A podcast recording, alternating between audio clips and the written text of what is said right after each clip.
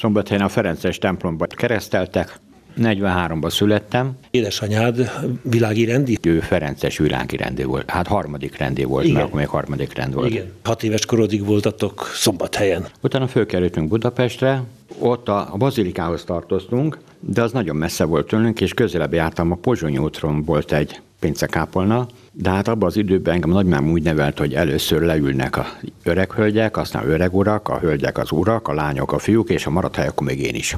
És hát nekem sose volt ülőhelyem, de előttem mindig egy nagy darab behemót bácsi állt, mindig ugyanaz a bácsi ugyanazzal a háttal. Én a harmónium mellé álltam, és az volt az érdekes a szentmiséből, végre énekeltünk, vagy kinéztem a színes festett ablakra a kántor mellett. És nagyon nem szerettem misére járni, de nagymám mindig elköldött, és mindig megkezdtem, miről beszélt a pap? Hát ki tudja megjegyezni, fél órát beszélt a pap, és latinul mondta a misét, most ebből mit jegyzem meg, semmit, én sem jegyeztem meg.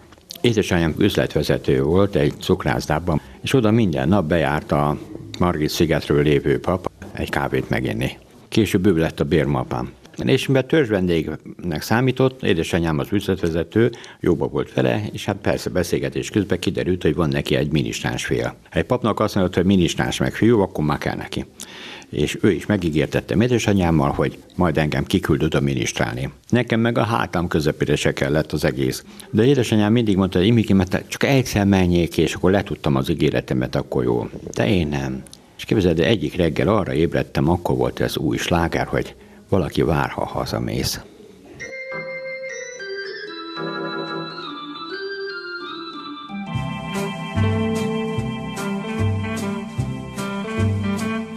Van, aki vár, ha hazamész, és átölel két puha kéz. Apuka, szól egy pici száj, hozzá a szív úgy muzsikál.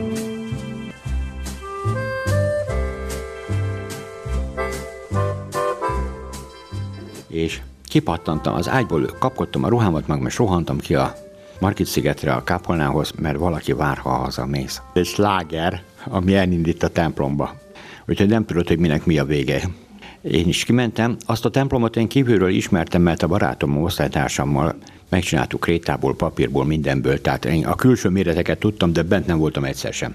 Egy román stílusú templom, kápolna és félhomály volt, megyek be, annyit tudtam, hogy a templomba bárhol mész a fal mellett, előbb-utóbb a sekrestyébe érsz, mert ugye ott jön ki a papa misére. Szembe jött egy néni velem, onnan jött ki, és azt mondja, Émikém, te vagy az, úgy vártunk.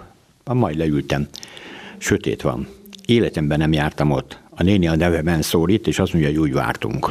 És hát kiderült, hogy ő a sekrestyés néni, ismerte édesanyámat, látta édesanyámat, én hasonlítok édesanyámra, így aztán megígérték, hogy az Imike majd megy ki minisztrálni, innen tudta, hogy én vagyok az Imikém, akit ők úgy vártak. Igen, tehát Márk atyának Imre a keresztneve ezek szerint. Igen. És bementem a sekrestyébe, és ott az egyik osztálytársamnak a bátyja húzogatta a fiókot, tehát ő volt a pótsekrestyés, és délután már magamtól mentem ki. 61-ben érettségiztem Textil Technikumba, aztán jelentkeztem Ferencesnek. 1960? 62-ben jelentkeztem, mert 61-ben érettségiztem. Egy évet kötelező volt dolgozni a szakmádba, hogy a technikus érettségidet elfogadják gyakorlatilag, tehát tényleges érettséginek.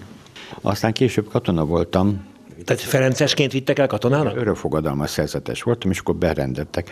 2 évet voltam katona. 66-ba vittek el, 68-ba szereltünk le. Ti voltatok az elsők, akiket elvittek katonának, igen, azt hiszem, ugye? Igen. Ez a 66-os generáció. Igen. Én... Nagyon rossz sorsotok volt, vagy nem volt olyan vészes? Mi volt? Mi volt a katona élményed? Én századírnok voltam. A főnököm egy nagyon jó fejhapsi volt. Értette a szakmáját, tehát ő igazi katonatiszt volt. A szó nemes értelmében. És ő mindig elmondta nekünk, hogy mit miért csinálunk. Végül semmi hátrány vagy kellemetlenség nem volt feléd, hogy te szerzetes vagy a katonaságon belül? Nem, mert a katonaságnál is abban az időben 12-en, 11-en vonultunk be, és volt olyan, hogy... Hát teológusok. Igen, politikai vetélkedő volt, és a tisztek ott rögtek oldalt, hogy az egyház vetélkedik a párttal, mert az egyik csoportban 6 teológus volt, az csak teológusok voltak, a másikban 5 teológus volt, meg egy tisztak. A teológusok nyertek, de így fogalmazták, hogy az egyháza a párttal vetélkedik. És engem a hadseregben nem sértegettek, mert egyszer volt az elején, hogy jöttünk egy tévénézés után egy másik körletbe, és hallottam, hogy Orbán havéd ide hozzám. És oda mentem, és a behemót őrmester körülbelül 10 percig mondta a családomat és engem is mindennek, ami nyomdafestéket nem tűrő szöveg volt.